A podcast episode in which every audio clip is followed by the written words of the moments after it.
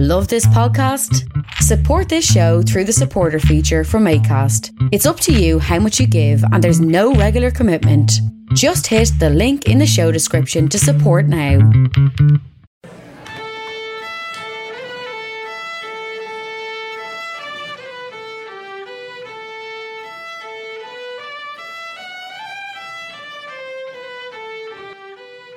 Ah, there you are now. Haven't seen you in donkey's years. Story kid. What date of birth did I say? That's class. Gives a shot, yeah. Are you going out or are you going out out? I am a me shite. Ah, Jesus. Tis herself.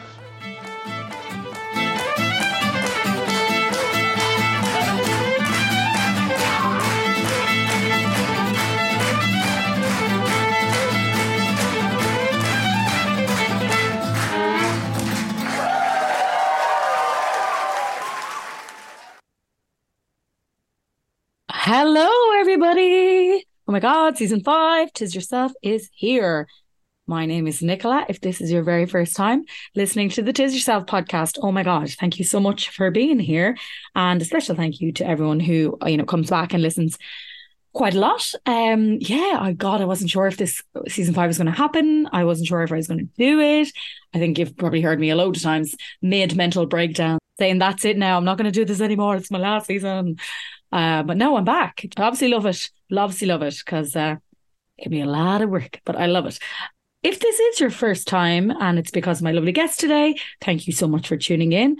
And of course, to my all time listeners, I, you know, I love you more than life. You guys know I love you. If it is your first time, there's so many episodes for you to catch up on. We are an Irish podcast. I say we, it's just me. I do the editing, I do the presenting, I do the guests sourcing, etc. So it is just me. I always say we though, because if I've got this massive team behind me, oh, me and the dogs.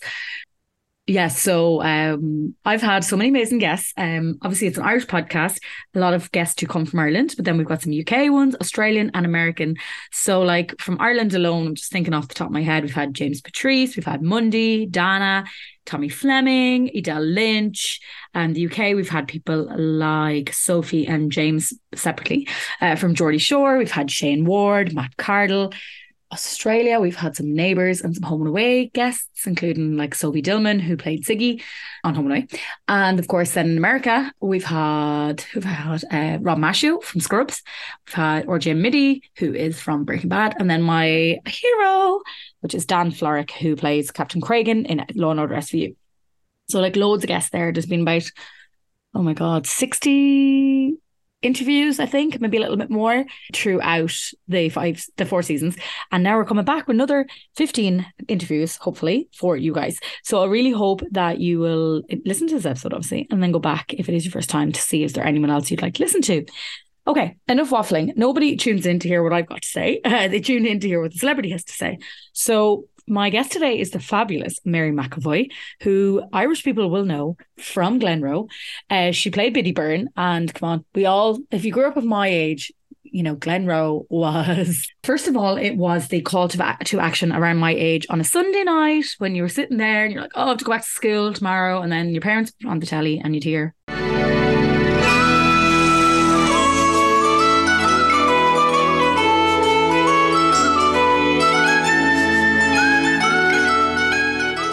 Homework. You forgot to do your homework. I know there's gonna be some people triggered hearing that little bit of a clip there. You've got to do your homework, lads. That was when we remembered and we're like, oh no, time to go and remember trying to do your maths for school the next day. In this episode, I actually talk about our family's connection with Glenroe, um, which is a strange enough one. And it actually connects also back to my episode with James Patrice. So if you haven't heard that episode, go back and have a listen after this one. But yeah, I thought we talk a lot about Glenroe. We do, but um, it did go into d- different places, which I wouldn't have predicted, and that is why I love doing this podcast. So a little bio for those who are new. Um, I used to work in Q102 and I had my own radio show and I would interview celebrities, but they often would be around eight minutes long. And I know if you're watching The Late Late Show or Graham Norton or any of the American ones, you do realize that these, you know, are very short interviews. You kind of get one story out of the guest and maybe, you know, like a few little promotional bits for why they're there, you know, their album, etc. And I liked doing the eight minutes one, but I preferred when I got to like talk to them longer. And often what happened was I would talk to them longer and then I have to edit it back. So you know, 2021 came along and I decided to release this little podcast on myself. And since then, we've had amazing guests. We've won Best New Podcast of the Irish Podcast Awards. So we're coming up. We're doing great. um, so I love the idea of sitting down and talking to people and of all of all ages and where they're from and everything like that. So that's why this podcast has been great. And just like this episode, no idea where it was going to go apart from Glenroe. And we ended up talking about the planet.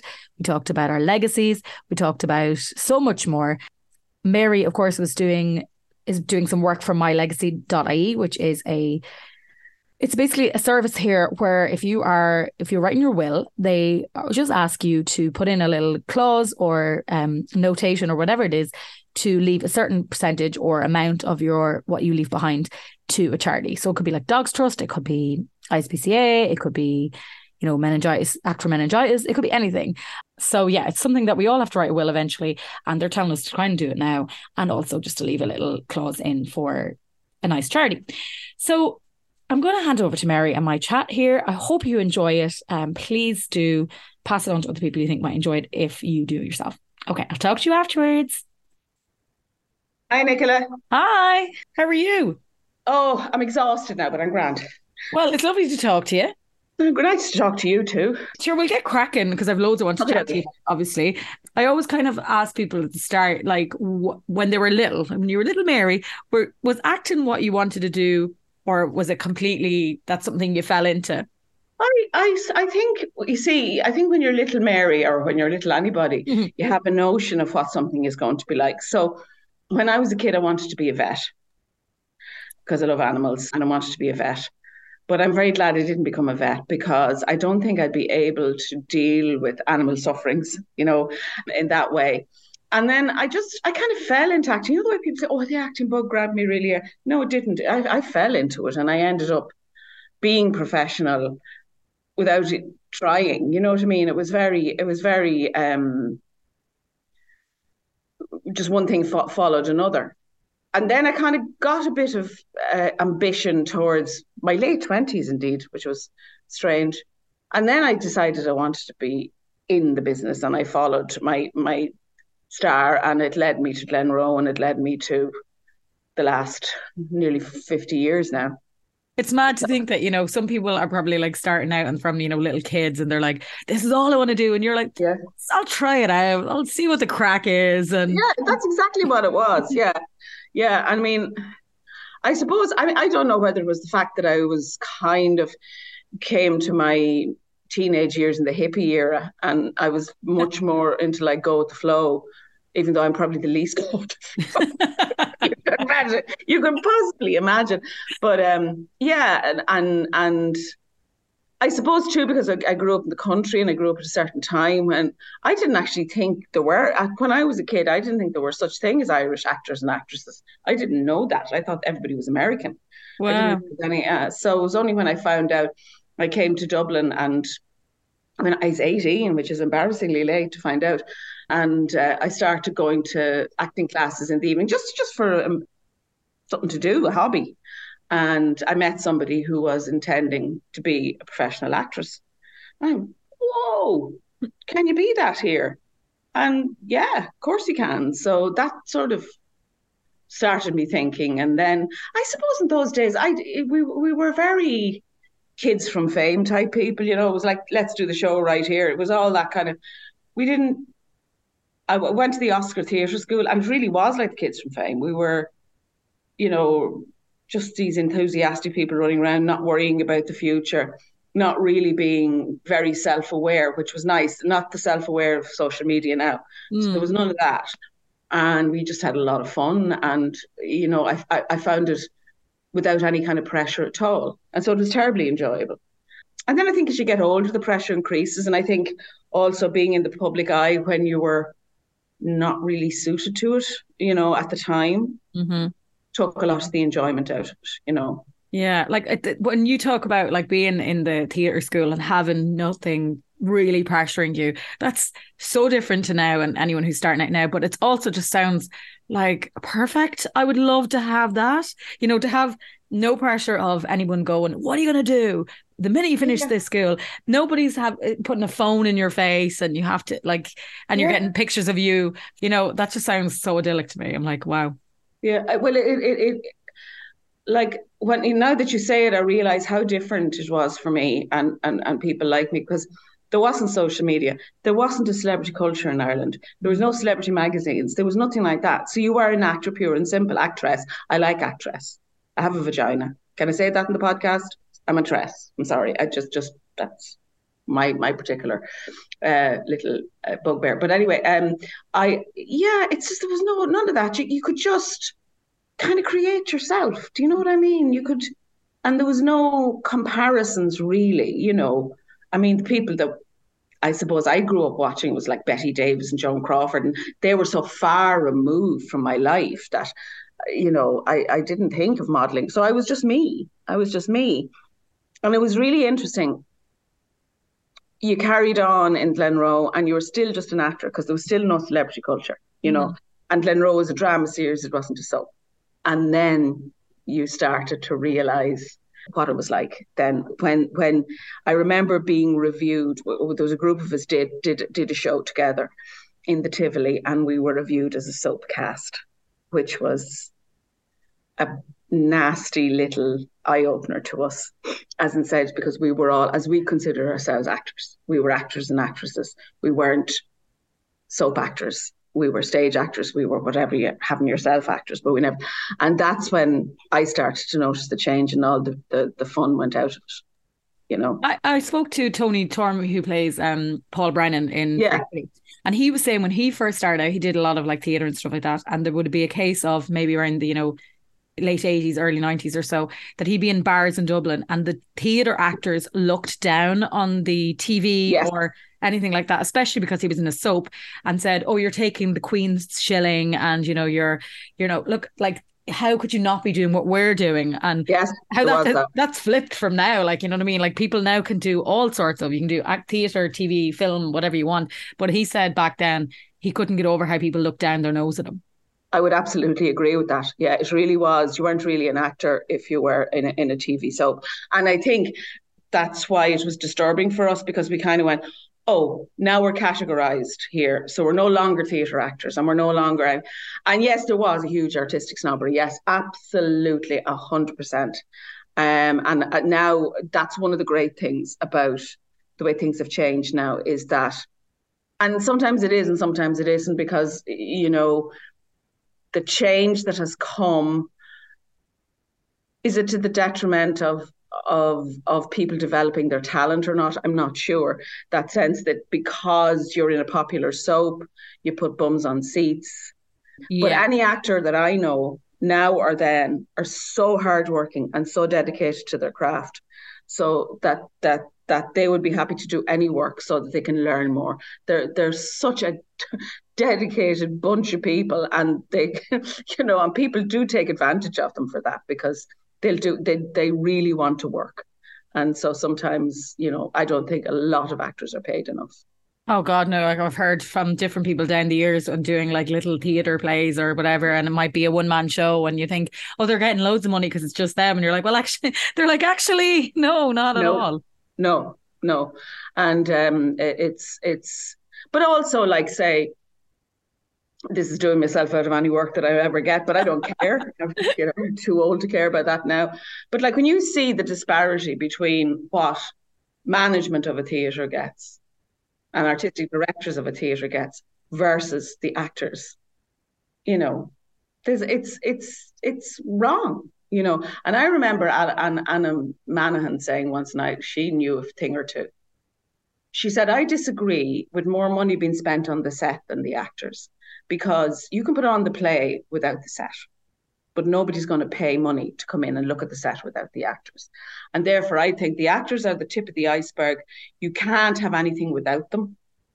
And pay them more you know sh- show show them that you respect them you know um i mean i've seen uh, through my life you know actors who are so good and could have been just for the stroke of luck could have been anywhere but are still struggling with a great talent you know and um you know, and I, I kind of, I, you know, I, I somehow feel I never really felt part of the acting world, even when I was in it.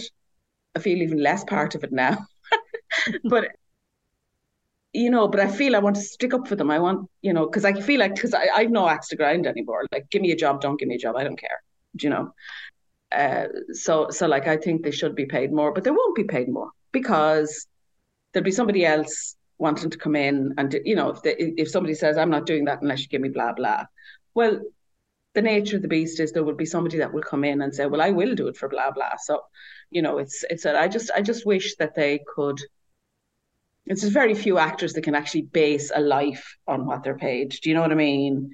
Yeah, Uh, people see the, you know, Michael Fassbender's, the Colin Farrells, and they think, Yes, the oh my God. Yeah, they think that that's, you know, everyone's earning, you know, a Mm. version of what they're earning, maybe not the same amount as Colin Farrell, but because you're in a movie that Colin Farrell's in, you're getting the same money or, you know, Yeah. you're in the same industry and it's just not the way. Like when when you were starting out and obviously you were in theater and that, what would Yeah. you count, I suppose, as your like breakthrough kind of big first big role? You see, I only I I I suppose my first big role would have been the gate because I was in I was in um, the Oscar Theatre School. One of the directors of the school was on the board of the gate, and so he got a few of us because there was no other theatre school anyway. So we got auditions to for the gate. You know, we just got it. You know, just auditions, not parts. So I auditioned and I got the part of Sylvia Craven in um, the Philanderer by George Bernard Shaw. So that was what I would call my breakthrough. And I mean, it really was a kid from, I remember so well. It was a real fame moment, as in Fame, the TV show. We were all, and we all cared about each other's success. You know, if somebody got something, I was delighted for them. If, if I got something, they were delighted for me. And I remember waiting, but and of course there was no mobile phone, so there was a mobile phone the foyer of the Oscar Theatre, and was and you got the part, and I went. And everybody was jumping up and down and shouting, and you know, it was so innocent and full of life, you know. And that was it, yeah. So that was that would have been my breakthrough part, and then I did something, and then I did another part in the gate, did because that's what you can tend to do. Then you'd go from if you were in the production, they would find a part for you in the next production, and Oh, then that's great. rehearsed, and so you didn't have to pay you basically. but um, so so then I was in Semi Private by Mary Halpin, and then during that I got the audition for Glenroe, and I was a little bit after that I think, and then I got into Glenroe, and that handled the next sixteen years of my life, you know. because obviously no one knew what Glenroe was going to be. No one knew it was going to be 16 years and or like 17 years Mm. when it was, you know, finished up. Like when you went into it, what did they sell it to you as? Like what were like the pages, what was the director or whatever was telling you that this show was going to be? You see, in those days, again, there wasn't this packaging thing. It wasn't a soap, as I said before, it was a drama series. And I think what they were trying to do was get the sense of a village that was on the edge of an urban sprawl, you know, which Glenroe was supposed to be. It was like maybe a village, you know, six miles from Bray, maybe, or whatever, which it was, you know, and that it was set on a farm and basically based on two very loved characters, which was Dinny and Miley, who came from Bracken. And so it was basically that. And sure, I had to I had to re- read with Mick Lally for my audition. I nearly passed out peacefully. I ne- I was so dumbstruck and starstruck and everything else struck. I was just trying to pretend that oh yeah you know I I, I you know this yeah mm. I was you know and it, so you know it wasn't really so as anything except that it was written by Wesley Burrowes who was the master of television writing he was just he wrote Bracken he wrote he's he was just he had a way with words and once Wesley was there you were in good hands and again as I say I I had no notion that it was a soap. I just went to work. I didn't. I just made it. I did it. I turned up every day. I enjoyed it. I laughed. I so I had no idea, and lots of ways too for all of us in it because it was such a happy show. We kind of didn't. um uh, what's the word I'm looking for? That we didn't we didn't have a perception of how we were outside of this because we lived in our own little bubble, and we we didn't really get public appearances or you know, you nobody be asking you to go to Zhivago where love stories begin to, to personal appearance or any of that kind of thing. So we, we were just, as I say, a very happy little band of people. And and to the very end we were. Yeah. Yeah, it was a very happy show. Yeah. I think that's why it was so popular that you you know, the the happiness and the the the harmony among us. I mean, we all had tiffs, everybody does, but in general, we got on so well and we enjoyed each other's company. And I think that came across. I think that's why people liked it so much. Uh, like uh, everyone who is of my era and older will remember Glenroe and like you know it was was the homework song yes yeah. they, they come on you're like oh crap didn't do my homework and it's yeah. like which is so funny that even you know 30 years later people will still joke about that and go you know oh, yeah. Glenroe theme song that means have you got your homework done and like people my age is just if I heard that now, it's still probably it's like you think of your Irish oral and you go, Do I know the do I know the words? It doesn't yeah. go away that. Well, can I that- say thanks, thanks for your generation? Because that's the only thing that keeps us current. oh, us any kind of profile at all. I'm telling you, I still remember some of the storylines from back then, and you're just mm-hmm. like, this was see, it was scandalous in a way that like so let's say if I was like, I know 10, 11 watching it, you know, you were allowed to watch it because it wasn't like the American shows where you know there might be sex scenes really. Yeah. well there was of course the you know the barn we you know yeah. uh, but you know there was the scandal that was going on. Your parents were watching it anyway and you could just happen to be in the room and get yeah. to see a little bit something that was you know a little bit bolder than what you were used to. And it was also local and you know the accents you knew them and stuff. But there was no as you said there was no celeb culture around the time. Gay Byrne mm-hmm. was probably the most famous man in Ireland yes. Um, so, like, did you notice through, throughout your time in Glenroe that the celeb things or like the fame thing started to come into a bit? Yeah, yeah, and I found it hard, and I um, I, I found it very hard. I didn't know how to behave. I'm much better now because I, I don't take myself as seriously, you know, and you kind of just. I mean, even there today, I was out. I was outside here, and uh, I was I was getting photographs taken and um, this taxi man passed by and she said, Where's Miley? You know, and I could go, like, no one's ever said that like 90,000 times. But it doesn't matter. It's fine. It, you know, like, but if that was 20 years ago, I'd have been, mm, Don't you know I'm a serious actress? And, you know, now I'm kind of going, Yeah, no, well, yeah, that's it. You know, it's fine, you know, but, but, um, yeah. And you see, you, now dare, dare I say this to a journalist, but journalism has changed too. Like journalism is yeah. a nicer, friendlier place.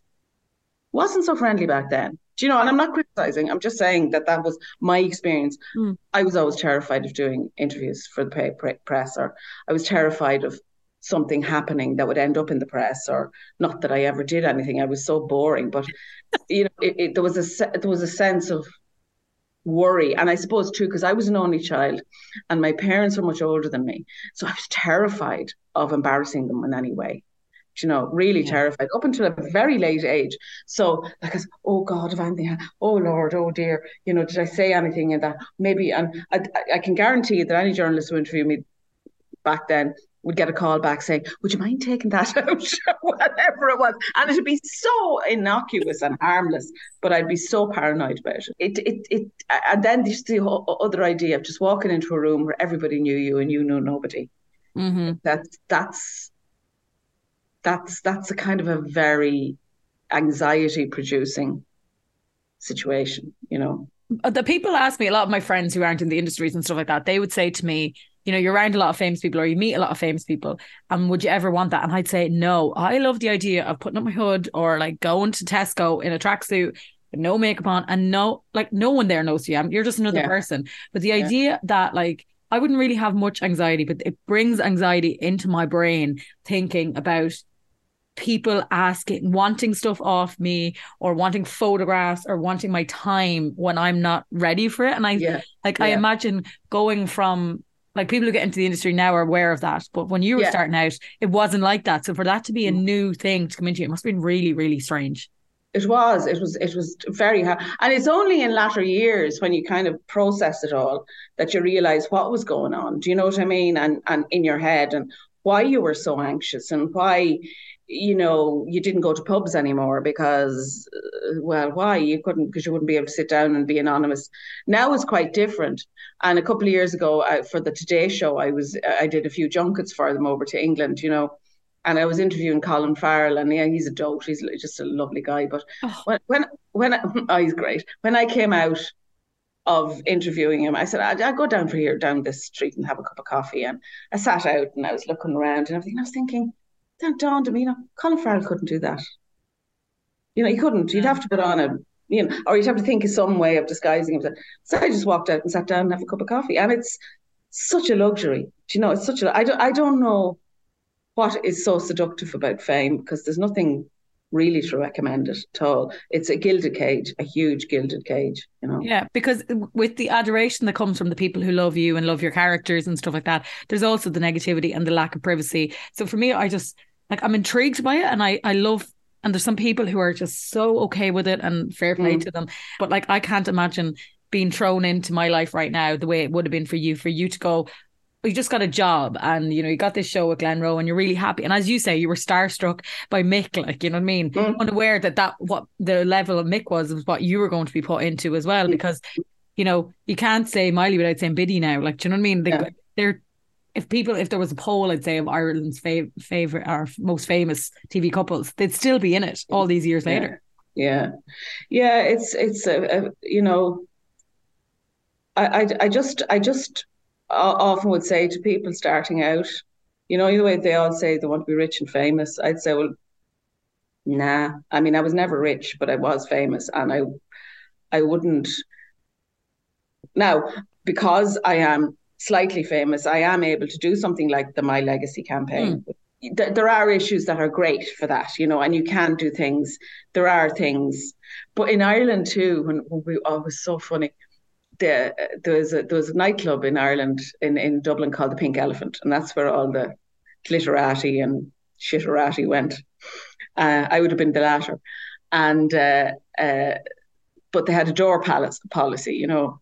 And Glenroe was very very popular at the time. I mean, I'd say it was the number one show, and um, I, I I went down to get in with a friend of mine, and I knew because they just they they just loved to pretend. Well, maybe they didn't know who we were. It didn't bother me, but but like I said, uh, uh Mary McEvoy, yeah, are you, are you meeting somebody? Said, well no, well, no, I'm actually in Glenroe. I don't give a fuck who yeah, you're not coming in. oh my god. And uh, with that, Andrea Corr drifted by like a beautiful little nymph out of the forest that you know, yeah, we were we were famous but not famous, if you know what I mean. And we were a bit, we were a bit, you know, not cool. We were a bit uncool as well. Do you know what I mean at that time? But I've said that to the lads from Fair City as well. I've had I've chatted over the years. It is mm. so funny. Irish people will tell you that they don't watch your show, but yet if you go, oh, that's grand, they'll go, but come here now. Is uh, is Biddy planning to do that now next week? Yeah. And you're like, oh, yeah. sorry. And they're like, oh no, my wife watches it or my mom watches it. And yeah, I yeah, yeah. happen to be in the room and know the characters' names, know the storylines. It's so funny. Like George yeah. McMahon, who plays Mondo in Fair City, you can yes. guarantee he gets stopped all the time. But people who don't know, don't watch Fair City, you know what I mean? I would say he gets, you know, I'd say, he, you know, I mean, I, I, I and there's always wags who want to, you know, be not wags as in wives and girlfriends, but the old-fashioned version of wags who want to show off to their mates by, you know, going like, oh, you know, this girl, come here, I, you know, or whatever. That used to happen to me all the time, you know. Will you settle a bet, you know, and I, leave me alone. um, and uh, you know, and all that kind of thing. But but but but it is that kind of thing you know, I I am very happy with the way my life turned out. And as I got older, I've got more. My anxiety is still there, I must say, but I think that was probably it's probably in me anyway. Mm. It just was stimulated by that. I think I, I'm a quite an I'm not I'm not quite an anxious person. I'm an extraordinarily anxious person, but um, I'm happier in that I don't take myself so seriously anymore, and you know, if you like what I do, grand. I, am not on Twitter. I'm not on Facebook. I'm, i do a bit of Instagram, but nothing else. Mm. And I, that makes me happy because I don't have to go back to social media and see what somebody has thought of what I've just said. I, I really don't un, I don't understand how people can in any way maintain any kind of mental health if they, that's what they do on a regular basis. I, I I couldn't. I couldn't. I'd never go outside the door. So I just choose to ignore it and carry on and just be me, you know. And if they like me, they like me. If they don't like me, I can't do anything about it. But it, it's it's when I just see people like checking their feed all the time. I'm like, oh, crikey, no. I was on Twitter once, just once for one day, and I felt like having a bath after it. It was just God Almighty. You know, you're better off not to know those people are there. You you, you know, you're better off not knowing they're there yeah. and just concentrating on the, the decent people that you do know. Yeah, I, if if anybody asks me mental health advice, stay away from social media or use it in a positive way, and only you know only engage with it in positive ways. Don't. I think sometimes people are very attracted to the negativity about mm. themselves. Yeah. Or also they uh, focus on it, and I think I suppose that's all of us. We, especially women, I suppose. oh yeah. Like I can tell you probably every negative thing that anyone's ever said to me in my life. Oh, your sister. Like, but if somebody said to me, "I told you the other day you were gorgeous, you were this, you were so proud of you, you know, you've yeah. done this, that," and I'd be like, "No, but you did say when we were fourteen that I had fat ankles or something." Like, you know what I mean? That's it. That's it. I always say, yeah. And you kind of go, well, you know, and if somebody does give you a compliment, you find something wrong with the person who gives you the compliment. Mm-hmm. Or that there's some ulterior motive as to why they give you the compliment. Yeah. So now what I'm doing actively is at this very advanced age is I'm choosing to believe the positive. Do you know what I mean? I'm not downgrading the positive anymore. I'm just going, okay. A friend that told me I had a nice voice. Well, other people told me I hadn't a nice voice, but my friend told me I had a nice voice. So I'll, I'll take that. I'll, I'll, I'll, I'm going to keep that now. I'm not going to say, oh, well, she'd say that because she's my friend. Do you know? So I, just to keep the positives because it's all perception anyway. It's not, it's not the truth. None of it is the truth. The good and the bad, none of it is the truth. Do you know, it's a lovely so, place to be, isn't it? Considering, like you know, you you have said that you have anxiety, so to be able to embrace the positive, it's very, it's a lot of work. Like it is hard work. Huge work you know that is I, like if I get up in the morning I'm doing my gratitude or anything like that like even to sit down and think what you're grateful for or what you're happy for in your life sometimes like that is a lot of work to kind of train your brain to not automatically think well I couldn't fit in my jeans last night or you know whatever it is. Yeah yeah. And I, I and and I, and I do think that gratitude is the superpower. I, I I really do you know. I was talking to a friend of mine the other yesterday in fact and she's having a lot of struggles. She's a lot of struggles. Mm. But she literally has an alarm on her phone to remind her to think of three things she's grateful for. Wow. And she said that gives you, that feeds the seed into your brain for three hours. And then maybe you'll do something else. And then maybe you'll talk to somebody that you know is positive. But I think in this day and age, I think we really have to work at at, at, at, at keeping positive and and I don't mean that toxic positivity, you know, that's I hate that too. be, be yourself, but you know, try to at least keep the balance between the positive and the negative, you know? Yeah. And I think sometimes, you know, I think one of the things that really undermines us all and keeps us anxiety, uh, full of angst, angst is the climate and all that what's going to happen in the future and all of that and the, the boiling planet and everything. But that certainly is the bedrock of my anxiety. Yeah, I, well, mine is I'm, and I, it's my own fault. I follow all the animal rescue centres on my. Oh, in, me too. And my heart just breaks every single day. It's like here's another animal, and like I would take them all if I had room. Uh, like yeah. I live in I live in Dublin, so I don't have room. But I, if, if I yeah. could, I'd have seventy six dogs probably at any given time. Oh yeah, I would too. I mean, I would if I was if I if I you know got an enormous job tomorrow, I would buy more land and I'd rescue more sheep and I'd, eh, you know, just treat all my animals even with even more kindness than I try to keep them now. I, that's what I do, and I get very anxious when I see, yeah, when I see people, eh, you know, viewing animals as our that we are superior to them and we can do what we like with them. Yeah, same, and that that's their function, and it's not. No. There are fellow travelers, you know. I'm not saying, you know, I mean, I'm, I, I, I, I do eat meat, but I, if I'm going to eat meat, then I know I want to know that the animal was well treated. I want to know that. I think I probably will leave this planet as a vegan, but at least uh, you know I I try to keep the, the meat eating to a minimum and know where it comes from and know they had a decent life. I think this kind of mindless meat eating of this, you know, stuff that comes from Brazil and wherever, where the treatment of animals is beyond awful, oh. beyond. I don't know. I follow this animal sanctuary called. Uh, it's it's it's in Brazil, and oh my lord, they're just they're just heroes. They're real heroes. It's a very long name. Ahimsa Santuaria Val, Valadarenha, and it's a yoga school as well. And they rescue usually dairy animals that have been just left and abused and left to die. And you know they've they recently they rescued I don't know something like 300 300 cows that had been just left to die by the owner. Just left there, and and to me, I you know I can't I can't deal with it. I can't I can't I can deal with it, but I I wish people would stop. I, I people have become very desensitized. I think. Yeah, and that's why I have like so like people say to me, "Oh, who do you follow on Instagram?" And I'm like, "Well, ninety percent of it is like animal sanctuaries or you know, good positive Instagram pages, yes. which will give you good news. So sometimes the good news animal stories, sometimes good news climate. You know, if it's an Irish story and because it's like an American site, but like if there's an Irish one, I'm like, I'm so proud. At least we're doing something that the globe will see us doing well or whatever. And it's like, what else can I do? You know, I feel that that's my pressure when you were saying about the, the world. I'm like, what else can I do? And I'm like, well, I don't eat meat and I recycle everything I can. And mm. yet I still feel like I'm not doing enough.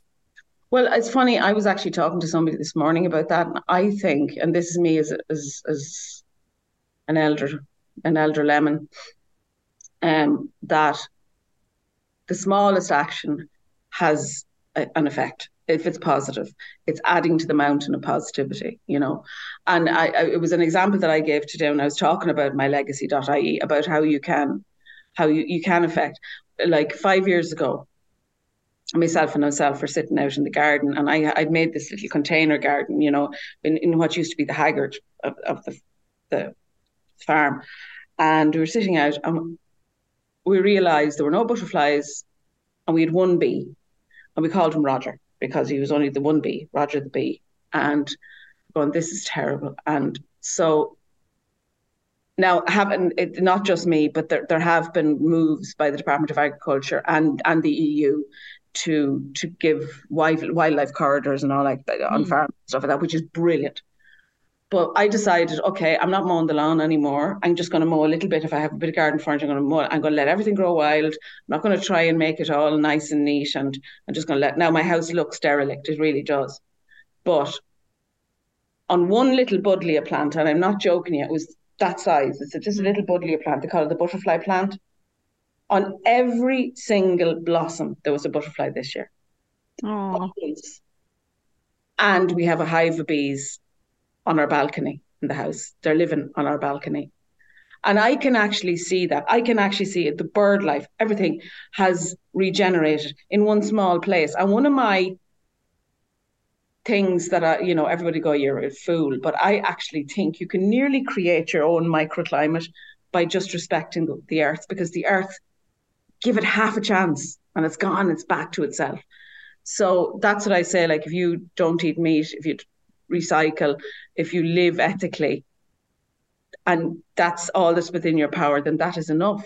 Yeah. And then in another time, in another year or two, you know. But I think I think also we have to be very careful of because I I'm very guilty of it.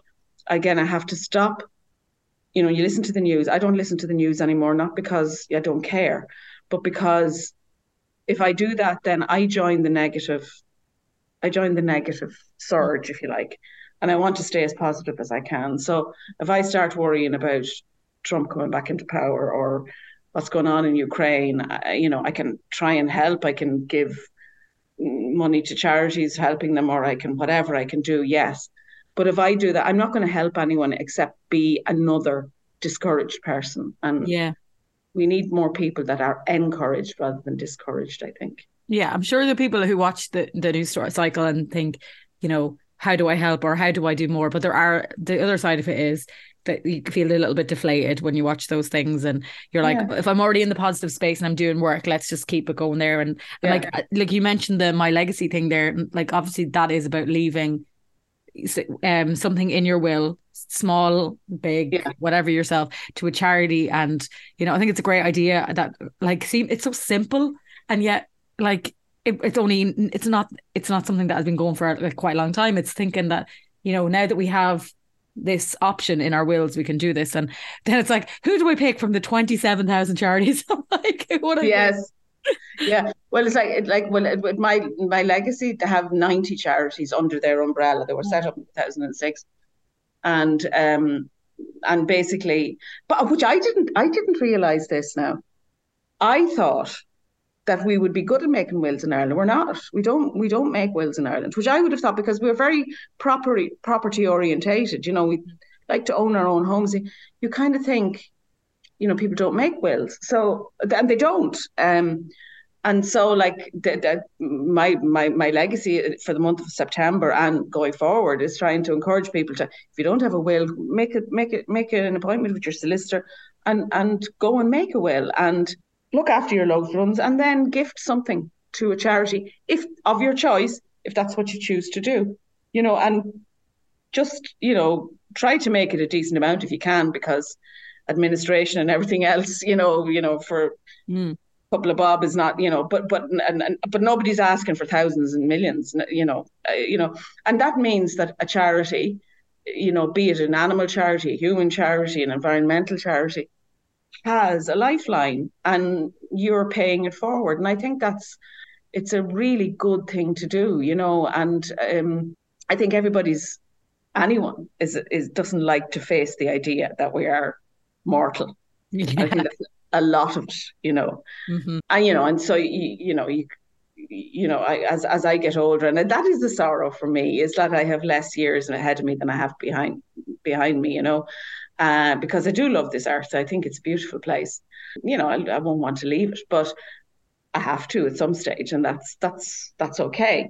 But I was talking the other day to somebody actually worked for Dogs Trust, actually, Mm. um, a young man, vibrant, you know, healthy, the whole thing just full of life. And I was telling him about this campaign that I was doing. And he said, uh, and I was saying, I didn't realize how few people made wills in Ireland. And he said, I've a will. I made a will. He's only 28. Jesus. No, he had a daughter.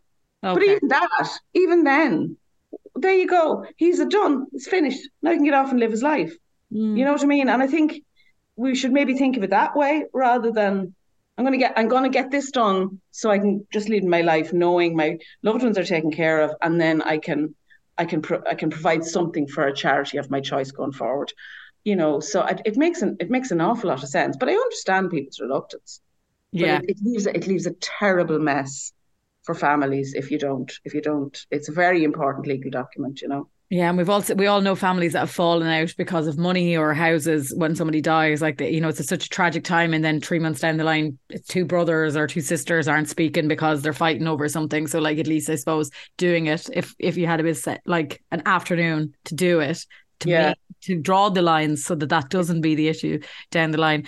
I Yeah, like I was thinking about it. I was like, who would I donate to? Because obviously, I like I'd say I would definitely be like, you know, animal charities would get some of it. But then you think of the other things that have touched you throughout your lives, like you know, the Irish Cancer Society, losing people to cancer, and actually a weird one I was thinking because I was thinking of speaking to you was, um, my younger sister had meningitis, and I remember this is the weirdest connection that me and you will have.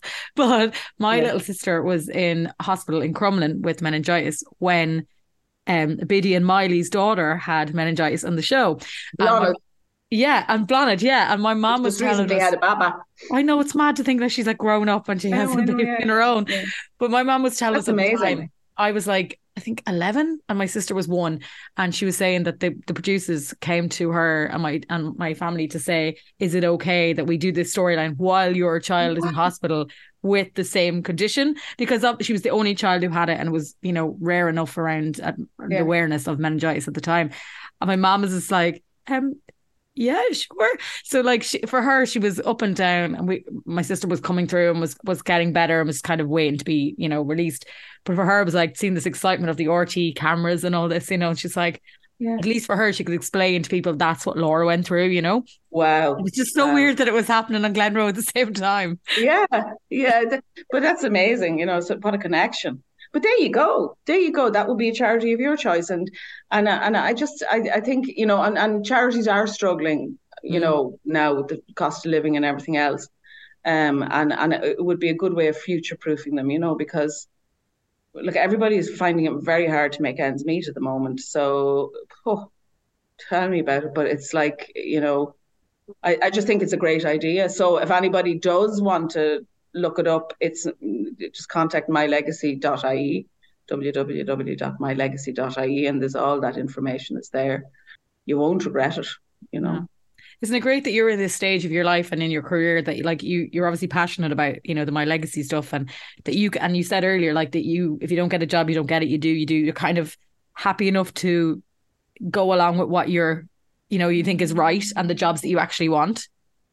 Yeah i think i think you see i i, I it's going to sound so but i'm i am quite a spiritual person. So i do believe I do believe in in that everything has a spiritual basis. It can be the most even the most even the most trivial of thing can have a spiritual basis. So I think that helps me. So when I'm kind of getting a bit antsy or a bit n- negative, I kind of go, no, what's this teaching me? What what do I need to learn here? Do I need to do a gratitude about this? And like one of the things is is resentment, like letting go resentments and letting go. Mm-hmm. And it really helps because you kind of go, you know, it's it's like it's like dropping a rock off your back, just dropping the resentment. Go, okay, yeah, she was a cow to me. Let her off. I'll keep my side of the street clean. She can go off and do what she does. I don't have to worry about it. And it's fantastic, you know. It really, truly is, you know. I, I like I I hope to get to that place in life where I'll have that same mentality. I do. I'm definitely practicing the positive thinking, and you know, as you said, it is a lot of work, but it's great to see that like you can you can physically see on you that you're just like you know you're happy out w- where you are and mm. picking the. If thing. I could get rid of the anxiety, Nicola, yeah. seriously, yeah, because it is it is a problem. If I could, but but in general, my baseline is I am who I am. I do what I do, and if you don't like me and that, or if I don't get the gig. I always think there's somebody in Ukraine, there's somebody in Central Africa, there's somebody somewhere, there's somebody in Clonmel or somebody in in in uh, in in in where those other people were killed. Th- these people, you know, in the car crash, that's suffering. That's suffering. Yeah. Do you know, this is you know, it's a job, you know, who cares, you know? Uh, and I always, I always think, and it's not to kind of, you know, be always reminding yourself, but yeah, like th- th- there are things that matter slightly more than whether, you know, you get a, a gig or not. Well, maybe when you have to pay your way, which I do, um, but but but in, in, you know, just remind yourself of the suffering that people go through, and you know, and just say, yeah, okay, I can do this. That's fine. You know, yeah. Um, because it's it's a very small thing in the long run. The whether you get a gig or you don't get a gig, you know, in the long run. Yeah, it's a like everyone's problems, you know, are relative. You know, you everyone can be upset about their problems. It's it's when you let them consume you that that's the the, the issue. And as you say, put it into when you think about the people who've lost people, you suddenly start thinking, okay, yeah, yeah, yeah, yeah, and I'm alive and I have a roof over my head and, you know, like even sometimes when I'm really, really down, and sometimes when you're really, really down, it's not the first thing that comes to your head, but it, the gratitude is brilliant. Like, oh my God, I turned on the tap and water came out. You realize women and men walk 10 miles a day in Africa to get wa- dirty water, you know, you know, you know, I can put on a fire. I I can look up at a blue sky. My, you know, it's it, there's always something to be grateful for, and I think if we can get over entitlement that we are entitled somehow to feel perfect and wonderful all the time, it's not the case. Life's not like that. No, it's not. It's no. not, and never will be. And no matter how much we jump up and down and try to make it like that, that ain't the nature of life. It's it's it's it's um what do you call it? It's like staying up in a surfboard. You're going to fall off sometimes, and you're going to get up and you're going to stay for a while, and then you fall off again. That's the way it is. You know, I think we have to lower our expectations a little bit and enjoy the small things really exactly and also don't downplay your own positive actions because everything adds to the bring in the positive slightly more than the negative on the on the weighing scales. Do you know. Yeah, I'm going to definitely take that. You've you've taught me that now. When I'm having a little like meltdown to myself of going, am I doing enough or whatever? Thinking that every time I'm being positive, you're affecting the person beside you in a positive way. So I think exactly. if we can take like, anything from this chat, that that's what we can take away. Yeah, no, but that's amazing, and it's just it's lovely to talk to you and lovely to see people thinking the way you do and and and and see the bigger picture. It's great and to you as well like you know what i mean to see somebody who you know i know you said you're still dealing with anxiety but like that you're actively putting positive thoughts out there and trying to cope with it in your way and making yeah. a difference at the same time like you know you're you're you know you've got an issue but you're also dealing with it in your way and and positively affecting the people around you as well we try we try because that's try. and also it's just a, it's a thing is the one it's not a great thing about having some kind of form of mental distress is that you can understand somebody else who's got it then yeah. so you're not kind of you're not kind of you know it, it makes you more sensitive to other people i think so that's a good thing i don't particularly want to have it for very much longer. You're like, I'm glad I understand it, but also, can someone take it now, please? Exactly. I've learned the lesson. Yeah. Can you take it back now and give it to somebody else? No, don't give it to anybody else. I wouldn't wish it on anybody. But anyway. Just bury it in the garden. The bees can eat it. Exactly. Take got the out of it. Yeah. Yeah. Oh, Mary, it's been so lovely talking to you. Thank you so oh, much. Just gorgeous. Gorgeous. Yeah, it really was. It was not, I didn't even know where the chat was going to go, but it just came into such a beautiful, like, twists and turns. It was fabulous. Well, you, you brought so it there. You, you did with all your positive. Honestly, I feel like I feel like physically like there's something gone for me. So I thank you so much. you back. Honestly, you. you're a superstar. Thank, thank you so you. much, and I look forward to chatting again soon. Namaste. Namaste. Bye. Bye. Bye. Bye. Bye. That was a delight to chat to Mary. The two of us were gushing over each other at the end there. It was just so nice. She's such a lovely person. And I just love the way it takes twists and turns. You don't know where it's going to go. You just end up being like, hey, we're going to talk about Miley. And next thing you know, we're talking about the planet and bees. So, um, of course, head on to mylegacy.ie, um, as we talked about there, if you would like to go and um, either if you have a will already and you would like to find out more about adding a charity, or if you haven't done a will yet and you're kind of thinking maybe now I'll do one, they've all the information there. And yes, with lovely thank you to Mary as well. Obviously, we got on so well. She's just such a lovely person and she's so nice and just lovely. And it was just, yeah, it was a lovely hour to spend, you know, chatting to somebody. Next week, I have someone very, well, very different in, well, actually, not that different, just not from Ireland. So who could it be? I'm not gonna let you know now. We'll go to my follow my socials. I'm on Tis Yourself is on Facebook, Instagram, TikTok, and um, Twitter. And throughout the week, I might leave some hints along there who's going to be coming on next week. Every Saturday, we are here. It kicks off. If you're um, abroad, it kicks off 1 a.m. Irish time. So, like if you're in Australia or anything like that, it'll be a lot more normal time for you guys. I hope you've enjoyed this episode. If you have, I'd love if you followed, if you left a review or a rating on Spotify or Apple. I know they're only small things, um, so they just put them in a lot here. So thank you so much. I really appreciate you being here. And uh, Slán, I'll chat to you next week. Slán.